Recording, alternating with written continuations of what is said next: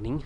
It is now seven o'clock by the tower here in Dublin Castle, and spent another day working on my piece. Everything else seems the dogs have really uh, taken a liking to the back of Niall's sculpture, um, and I have found a few more footprints running up on the sculptures. There's the back of that.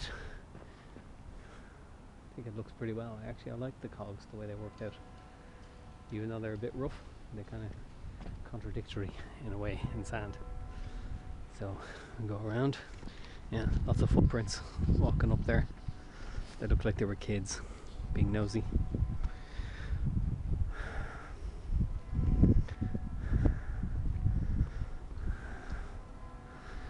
Let me see. So here's my globe.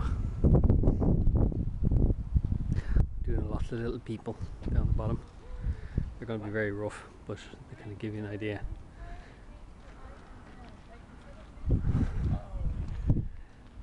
Here's the beck. I've cut off the hands so I don't have enough sand and I think it might be nice to just give it like it's a cross section of a hand. Then we go around and I've done a big plaster on the front. Now I'm still trying to work out exactly how to finish the globe. I've screened it. I think I might do um, just clouds. I was actually thinking of painting it, painting it like very, very realistically. But I thought maybe bringing in too many different mixed media might be a bad idea.